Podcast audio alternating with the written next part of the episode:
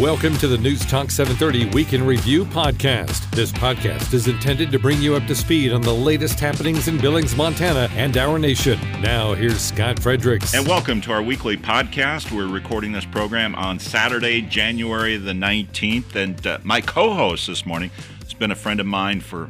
I was trying to figure this one out. Ed McIntosh is with me. You've been friends, what, 25 years, something like that? Yeah, I think easy that Yeah. long. Yeah. And of course, uh, Ed uh, does uh, daily weather on KTVQ. You're a, a meteorologist and all that other good stuff. But you got your radio start where I got my radio start in Northeast Montana. This uh, give a little history about yourself. Yeah, well, actually, I got started in radio, and it was always, uh, even when I was a little kid, I wanted to work in radio, and I got into it kind of in a the back door sort of way, where uh, a brand new radio station was starting in Sidney, Montana, and the guy who was going to run the place offered me a job to come to work as the engineer.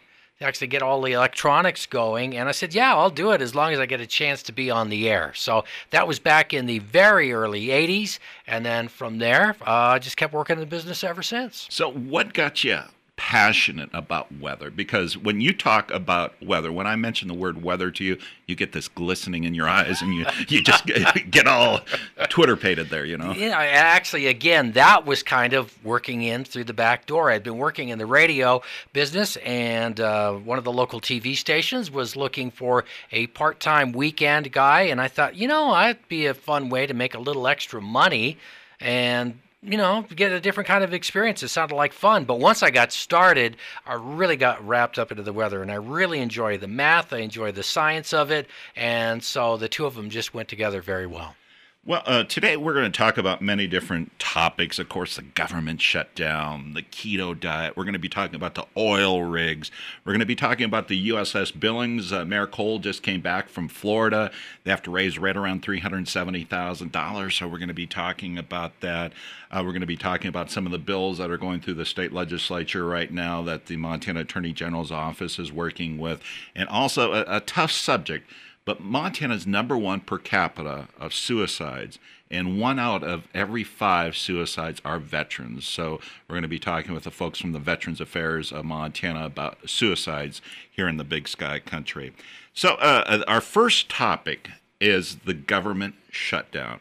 And as of Friday, I think it was day number 26. After a while, you give up counting and the largest, longest government shutdown date before that went all the way back to 1995 during the Clinton administration, and I think that one went on just for 25 days. So this Yeah, shutdown- 21 days, I think. With 21 that one, days, yeah. Newt Gingrich, I remember, was in charge of uh, of uh, uh, really the shutdown at that point in time. This one's taken on a whole new life of itself. And talking to guys from the government who went through that first shutdown, remember it, but they look at it differently because they could see that they were involved with it. This time, I think the mood among a lot of the government employees is different because they really just see themselves as victims of a different kind of fight. you deal with part of the government during the weather service. Let's talk about how that has affected them because you talk to these guys probably every day, every couple days, something like that. Absolutely. I have a lot of uh, contact with them and other departments in the government as well because,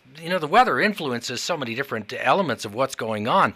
Uh, but a lot of it is just their regular routine stuff. They're basically seen as emergency services, so the regular forecasting, that sort of thing is being done. But a lot of the regular meetings and the things that we would have are being postponed or they're being canceled during, uh, be- during the shutdown because they're not really seen as being emergency services. So a lot of the routine stuff that helps, even with the State Department of Highways, Disaster and Emergency Services, different state and local agencies are being cut back during this because they're not emergencies. Um, I had a chance to talk with Linda Kenyon a Westwood One a little bit earlier this week, and we talked about the TSA. And uh, it used to be about 3% would call in per day sick or whatever it is. It's about 7%. So a lot of people out there thought, well, they just aren't getting paid, so they don't want to go to work. But Linda had a different take on it. But a lot of them, um, they have to pay other people when they go to work for child care. Well, if they can't afford to pay for child care, they're going to have to. A lot of them have been calling in sick, not because they're sick, but because they can't meet their daily expenses when they do go to work. So if you do have to pay for things like child care when you go to work and you're not getting any pay yourself, uh, you've already reached past your point of diminished returns, and you really have to have to make some serious choices, and people have been doing that. So, is, is there a, a, ray of sunshine anywhere coming up here, Linda? You know, honestly, I I just don't see how we crack this open. I don't see how either side is going to blink on this situation. If, uh, no one has ever seen anything like this, and uh, and like I said when when we started our conversation, this is the era of expect the unexpected. So um, we we just don't know what's going to happen. That's Linda Kenyon of Westwood One News talking about a different side of it uh, that some government employees have to pay daycare and they don't have any money to do it, so they're just staying home. Absolutely, and and I think a lot of these workers are in very tough positions because of things like daycare and just you know meeting those basic expenses. A lot of the uh, financial institutions have been good about stepping up and saying we'll put off mortgages, but I know I've talked to some of the government employees that pay rent, and you know the landlord still expects that check on time because they have their expenses they have to make. So it puts them in a tough position. Also, I talked to Rod Ostermiller, who's our brand new U.S. Marshal. He was sworn in earlier last year, and uh, he talked about how it affected his department. Well, you know, Scott, you know, there are certain aspects of uh, of the of our operations that get impacted by the shutdown. Um, perhaps the the biggest one is our inability to pay, you know, some of the bills that we've racked up um, over the course of the last month or two, which really it's a little unsettling to me because we we do owe people money because of the business type of business that we do, and uh, um, so that's probably the biggest one. Um, other than that, from an operational standpoint, really no impact at all. My deputies have been at work uh, since day one of the shutdown, and they've been arresting people, uh, producing people for court, and uh, in reality, Scott, it's been fairly productive you well, know, given the circumstances. You know, just like Rod was saying in there, you know, some of their vendors aren't getting paid right now.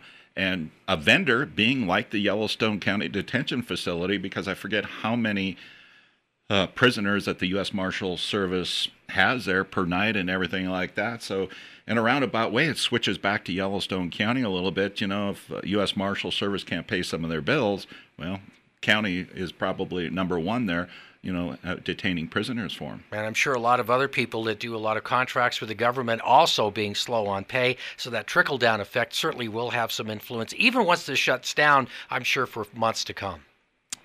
I had a chance to talk with Brian Kilmeade of uh, Fox and Friends, and of course, he's on our daily uh, radio show here. And he's, you know, he's a friend of the president.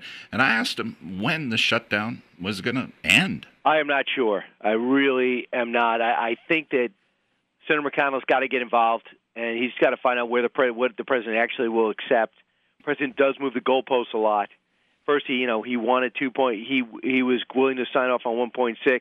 Then he went up to 2.5, and then he went up to 5.7. And having said that, uh, they don't they're not budging at all, so they're not even participating in the negotiation. Uh, my sense is uh, the polls show the Democrats are not to blame for this; that Republicans are. But the longer this goes, uh, and with the Democrats refusing to even come in and talk about this or say anything of substance when it comes to the border, the barrier, uh, then I think that they're, they're, those will uh, polls will start to balance out. Very interesting what Brian just said about you know right now the polls are in favor of the Democrats that they don't really blame the Democrats as much as they blame the president on this whole shutdown. So who knows when it's going to you know end? And I think that's the big question in everybody's mind now. At first then I, am going to say to myself, okay, this has happened. You know, goes on for a couple days. Something is all figured out about it, and government gets open and everything. But you know, these people that are working or have been furloughed, they have lost now two checks. Right. Two checks, and there probably be three or four checks. So you just wonder how long they can survive with that. You know, a lot of families, whether they work in the government or otherwise, work paycheck to paycheck, and one, two, there, you know, most people say we're just a couple of paychecks away from needing help. And it's nice that there are some agencies that are stepping up, but for a lot of these people, they, they want to just go out and work and be a contributing part of society like anybody else. So they're really stuck in the middle. You know, and uh, folks like Stockman Bank, other banks, you know, stepped up. Okay, you have a loan with us, we're going to defer it for you. Uh, Northwest Energy, I know they're doing it on a case by case basis, but uh, they're deferring some of the electric payments too and everything like that. So the community in the state of Montana. I just noticed PayPal is going to try and do something too for folks that owe them money and everything like that. So that should be interesting. Yes, but even still, a lot of that's deferred. There's still interest that's Yeah. accruing. Yeah. And, you know, and just the pride of being able to go out and work and earn a paycheck. I mean, that could be hurt during this as well. Very much so. Well, uh, I talked to uh, Senator Tester earlier this week. Of course, he's on the de- Democratic side, Senator Daines on the Republican side. But I asked the senator about a word called compromise. And that's how the that's how our democracy is set up to work is to get people in the room. Nobody gets everything they want, but but you get a livable solution when you walk out the door. Our challenge right now is these bills have all passed the Senate. The funding bills for the for the six appropriations uh, have gone through the appropriations process and passed. Uh, four of them passed the Senate floor unanimously. Uh, and so, and they went over to the House, and Speaker Ryan wouldn't take them up. And then Congress changed. Um, the House passed these bills, and now uh, Leader McConnell will not bring them on the floor of the Senate to pass them. I don't understand what's going on here, but I do understand that uh, there are games being played, and I think the American people are sick of those games, and I certainly am with them in that. And I think, and I've made several speeches on the floor of this, that if le- the, the, that the legislative branch, the judicial branch, and the executive branch are co-equal branches of government. They're supposed to be. And so we shouldn't be asking for a permission slip from President Trump to pass any piece of legislation. We should do what the legislative branch does, and that is pass the legislation, put it on the president's desk. If the president vetoes it, we have an opportunity to override that veto and move forward. And in the case of the four bills that passed unanimously, I can't imagine in, that there wouldn't be enough votes to pass those bills again in the Senate and override a potential veto, and at least put some of those workers back to work. But to be honest with you, I think all six of them would pass, and I think all six of them would pass with a with a majority uh, big enough that, that it would be veto-proof. So the bottom line here is, is this is the longest shutdown in history. Montana has the second highest per capita government workers in the country, only only surpassed by Alaska. We have 14,000 federal employees in our state. 7,000 of those are not being paid at all. A lot of these folks are security folks like TSA officers, folks that work at the northern border and the customs and ports and border protection. A lot of them work at our Farm Service Agency offices. Some of them work at, at SBA and, and give, put out loans for small businesses to be able to expand and employ people. This there's no winners here. So let's open the government. If we want to talk about border security, which I think is important to talk about, let's talk about the best way to secure the southern border that's most cost effective and most effective overall. Uh, to get that job done, and and and let's know what we're getting into. Let's have the plan when we move forward. You know, I I hear a lot of folks, the president included, stand up and say, well, you know, people have voted for a wall before. Uh, yeah, we did in a comprehensive immigration package that solved a whole bunch of problems and had a plan on how that money was to be spent. There isn't a plan on how 5.7 billion dollars is to be spent. How you deal with the eminent domain issue, and and how you can move the country forward. On the other side of the coin, and we've got a lot of companies in the United States that hit this.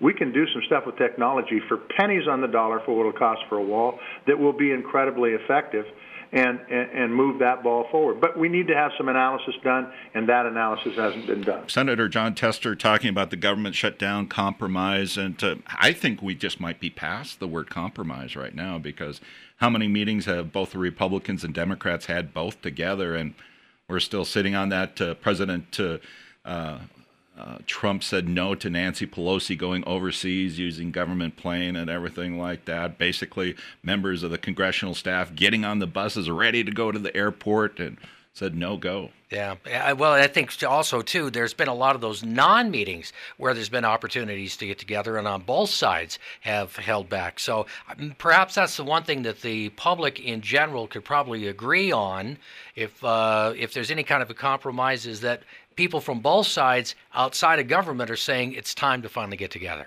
Oh, the 66th legislative session is going on. It started on January 7th.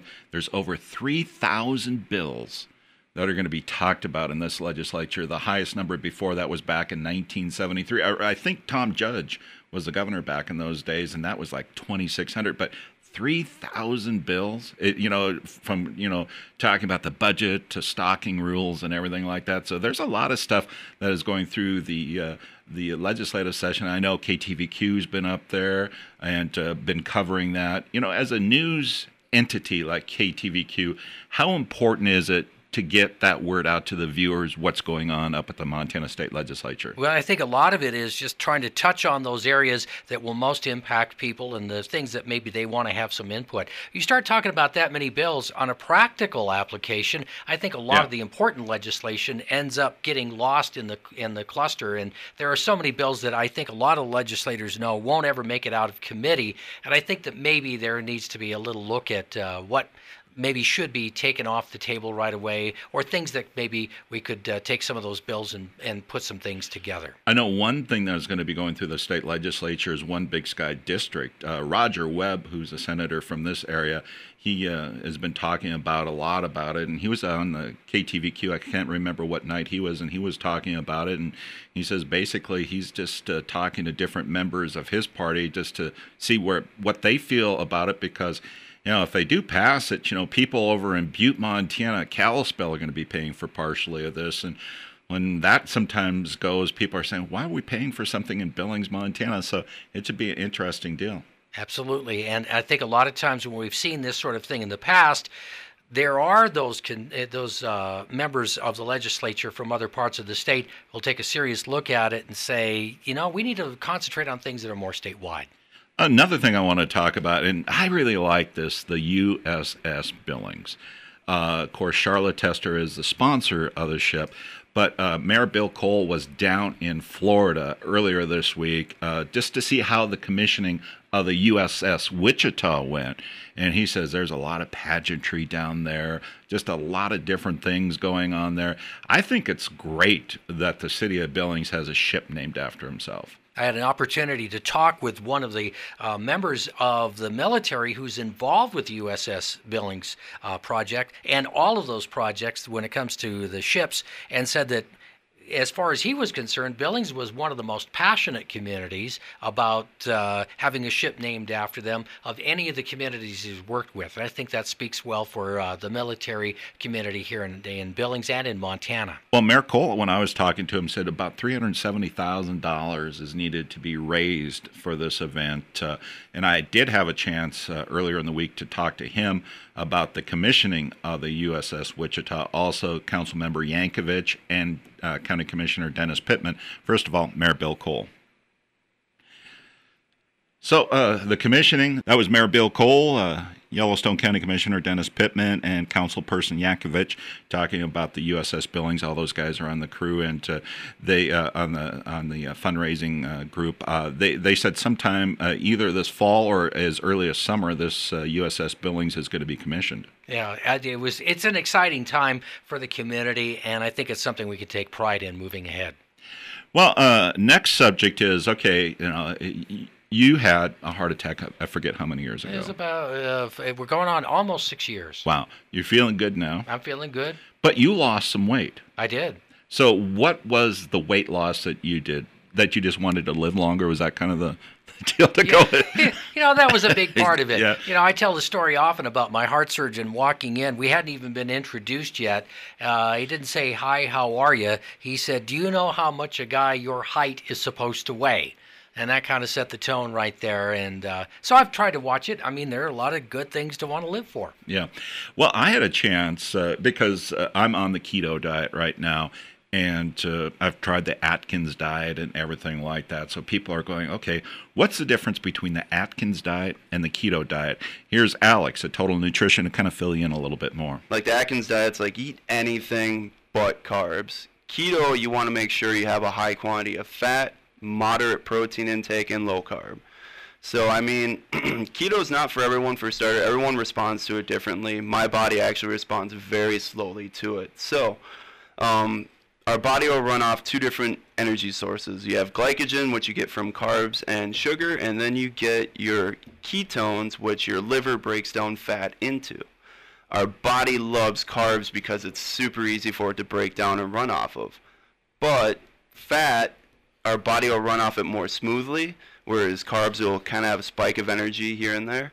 Um, so our body will primarily run off carbs if we have them, but when we have a higher intake of fat and no carbs, our bodies force a transition over to that. You know, and I think something that, uh, because I'm on this, uh, people should realize there are good carbs and there are bad carbs. You know, like the good carbs are like the, the broccoli, the uh, Brussels sprouts, asparagus, all that good stuff like that. Yeah, yeah, more of your complex carbs. Uh, sweet potatoes is another good one as well.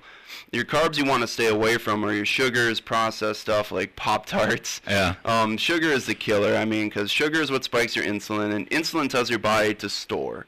So whenever you're eating sugar or carbs, your body is trying to store. And if you're overeating it, or if you're eating late at night before bed, all those carbs, that's when your body's going to store fat. Whereas when you eat a high fat diet, your insulin never spikes. So it helps make sure that you're burning energy constantly. You're not really storing excess energy. You know, uh, on this keto diet, okay, high fat. There are some good high fats and some bad. Yeah. So this time, you know, like they say, one of the best fats out there is avocados, correct? Yes, avocado oil.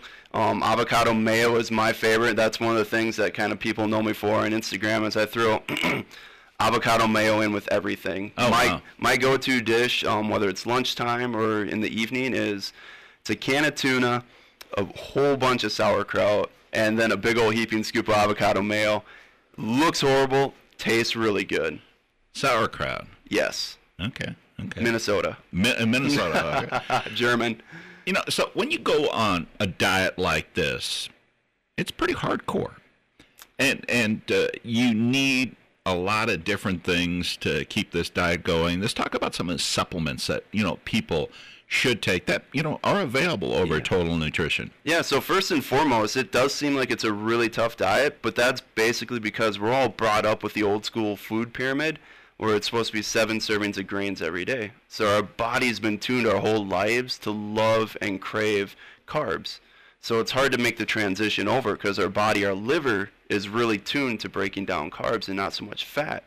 So the keto diet seems really hard, but after you get into it, get your body switched over and tuned to burning fat and breaking that down for energy, it becomes really easy actually. It's just the initial two, three weeks of transitioning over to, you know, getting that bread and all those carbs out of your diet. And then as far as supplements go, I mean, a really good one is the one that really blew up most is your ketones. So all ketones are exogenous ketones is just broken down fat. So your liver doesn't have to worry about processing it, changing it over. So that's the big one that really helps prime your liver um, into breaking down fat for energy. So that's one that's helped me a lot. I've seen a lot of people. I've seen help a lot of other people um, because the big thing is when you start doing the keto diet, your body goes through what's called the keto flu. And there's ways to mitigate that. And that's when your body gets super low on energy. It's not comfortable breaking down fat. And that's when exogenous ketones can help you with that. And then they're also used basically like a shot of energy too. So when you are in keto, it's the same as like if you give give a kid a, a big old heaping s- scoop of sugar, they start bouncing off the walls because of the instant energy. That's what ketones do as well. So those help a lot. Then you also have your protein. Um, people are, are very iffy whether or not they should take protein, what kind they can take. Just a very lean protein. It's higher protein content, low carbs to no carbs, um, and low fat. But you just want to make sure you don't get too much protein in your diet. Yeah. Because if you overconsume protein, your body will go through what's called glucoglygenesis, where it actually starts converting your protein into carbs. And then that's not what you want your body to break protein down into. You want it to be used as branched chain amino acids, which are used for repair and recovery in your body. They call Alex the keto commander over at Total Keto Nutri- commander. uh, I at like uh. Total Nutrition. He's a great guy. Uh, he eats a lot of tuna fish, avocados, and everything. But I think you know to lose weight, and I know I, I'm doing that right now. You, you have to if you want to live longer. That's Yeah. you know pure and simple as it is. You know. And I think with all of this, whether we pick a, tir- a particular kind of diet or lifestyle or whatever it is, it really just has to come down to something you feel comfortable with and something you can live with long term. Okay, that's where we need to go right there long term because okay, you had a heart attack, you had some heart issues and everything. You went on this diet, but you want to live longer because you have three daughters, one grandchild child right now and everything like that. Sustaining that, you know, is, you know, keeping that weight loss going or at least maintaining. That's the tough part there. You can lose the weight, but keeping it off, that's the big thing. I've done so many diets in my life you know the yo-yo diet and everything like that. You know, you just get you know, but it, it takes something that you can live with for the rest of your life because basically the way that you're eating is just your lifestyle change. Absolutely, and and I think it's just trying to find that balance and things that initially happened after I had my heart attack. I remember the uh, hospital gave us a survey, and my wife and I sat and thought, well, you know what, we eat pretty healthy. Yeah. At least we thought we did. We filled out this survey and then found out there was a whole lot of things I was doing wrong, but Yeah. I really wasn't aware of them. So as the uh, lifestyle changes started to kick in, there were things I used to crave that I don't anymore, uh, and things that I crave now that I never thought I'd like. Yeah, and you know, uh, you've lost this weight and everything. You cheat every once in a while. Sure. Yeah, you know, you've seen me. yeah, but I think you have to cheat every once in a while just to wet that palate a little bit and and not really go off the deep end. That's right. You know, and I think part of it is, uh, you know, the old saying, everything in moderation, but you really need to learn what a moderate amount is. That was something for me, what I thought was like a moderate, well, I was really off the scale. So, uh, really learning what, uh, what overall I think is healthy for you and what you can live with and live without Yeah. is an important part of that. Well, uh, you used to live in, in Northeast Montana just like I did. Oil business was huge back then. And uh, we got out of there before the second big boom. Right. We were there during the first boom and the first bust. And I have a friend named Greg Cross, Cross Petroleum Service. Uh, he was there during the first big boom and he was there during the first big bust. And uh, when the big boom the second time came about, he knew how to handle it, you know, because he saw the, you know, what happened back in the bust era and everything like that. And, you know, up in northeast Montana, western North Dakota, they were riding high there for a long time where they were building like motel after motel after motel and they you know basically the workers you know people people that own businesses there couldn't get people to work because it was such a big demand for workers over there and everything. And mostly it was over in the North Dakota side but Sidney where you were born and you know you know grew up at that had a big impact in that area too Absolutely, and we had the same thing where so many people, including myself, I went out and and uh, worked in the oil. Uh, you did Eddie I did. I never were you a roustabout or no, you, you I, hey, I had one of the better jobs. I was uh, I worked with uh, the survey companies back in the first go round, where uh, I was a permit agent. I would go out and get the uh, the rights to go across and run the seismic lines. I Uh, never knew that Yeah. So did you enjoy it I did. I have to say, though, that so often where I would see things happen with landowners and things up there, uh, it really got to wear on me after a while when I would see uh, seismic crews run across a beautiful stand of wheat and just cause havoc. Yeah. And I know that you know the oil companies would try and reimburse the uh, the the farmers for what was happening, or you know when they left gates open and you know the cattle got into places where they weren't supposed to get into. And after a while, frankly, it just wore me down. Oh, yeah. watching these landowners uh, really not being treated the way that they should have been, in my point of view. Well, I talked to this guy I have so much respect for. He's, uh, I call him my energy czar, uh, Brian Siebel, who is the CEO of G2 at Energy. He talked about the oil well count over North Dakota and Montana. The current rig count actually is, is, is very strong relative to the past few months in North Dakota. We're sitting about 68 rigs, which is up one rig over in North Dakota. Uh, the rig count in Montana, I found one rig drilling in, in central Montana right now.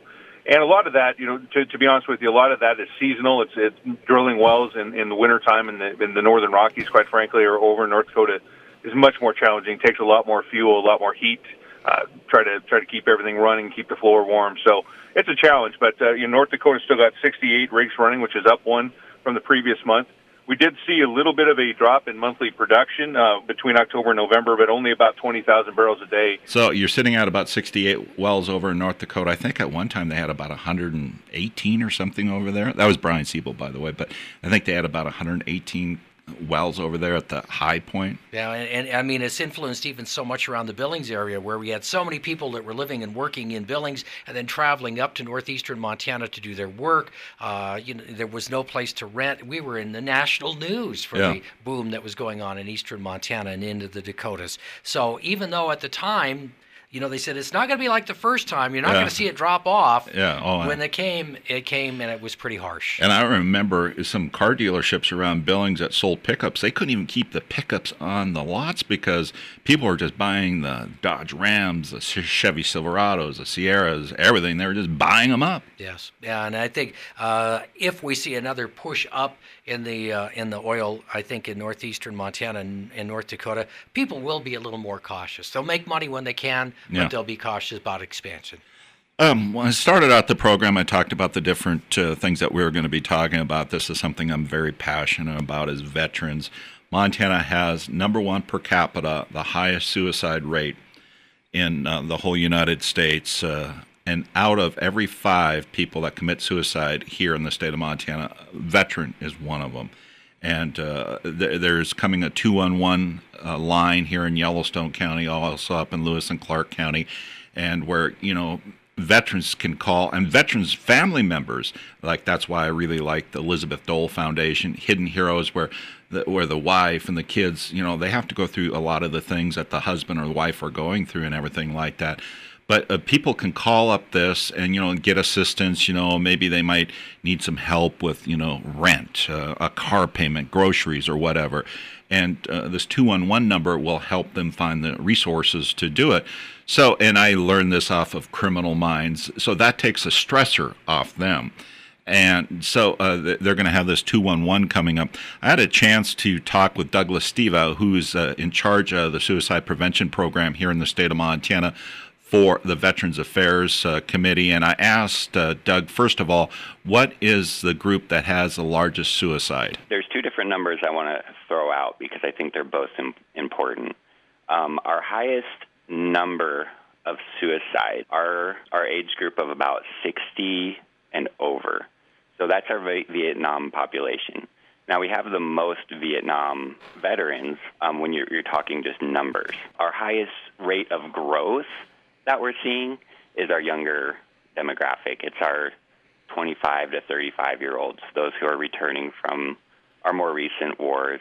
Now they don't have the most and highest numbers, but for how many there are, they are the highest growing. That was Douglas Stifa, uh, the VA of the state of Montana. You know, and when you think about, you know, all the sometimes what these military folks uh, went through when they were overseas, Iraq, Afghanistan, of course. Uh, you know, where they're seeing a lot of the suicides now are in the Vietnam veteran years and everything. You know, and and uh, you know, we were talking about it at breakfast. You know, when the Vietnam War was, you know, just ending. You know, I was, I think, I was like 13, 14 years of age or whatever. And I remember watching it on the TV. Walter Cronkite, they would have the, you know, the, the tallies of how many people passed away, died that day.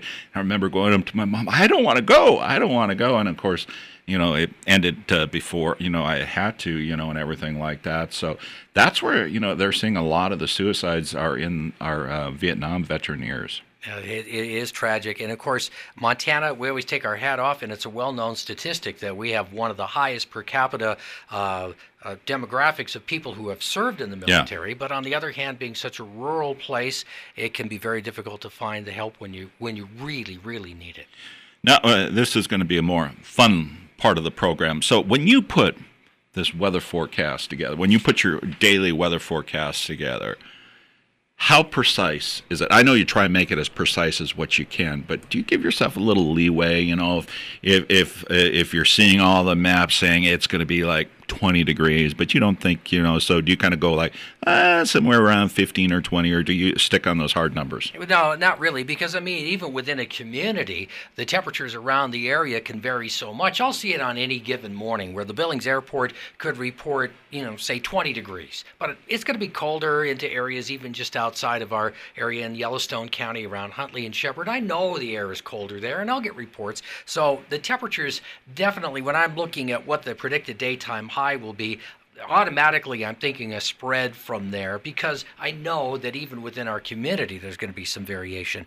And one thing too is that there'll be days where uh, there's my uh, confidence level will be different depending on what the situation be. There's going to be days when I'm going to be like, you know what, this is going to be a warm, sunny day, and it's going to be this way for a while. There's other times where my confidence level looking out, say three, four days, could be uh, dramatically different. And you're picking a number in the middle and figuring, okay, we're going to have to fine tune this as time goes on. So I think maybe that's one thing that I thought about that I need to make clearer to viewers and listeners as time goes on. Uh, is where's that confidence level and exactly yeah. where the where where the weather's going to go. Folks, you should just see his eyes glistening right now. He says, Ugh. "So you know, we had a hard winter last year. It's going to be an easier one for us this year, right?" So far, it has been, but you know, we're really not that far below what an average winter is. Uh, as far as the temperatures and, and the snowfall has been. And I think it was harsh enough last year that even though we're settling a little bit more back in, I mean, the snowfall's a little bit lower than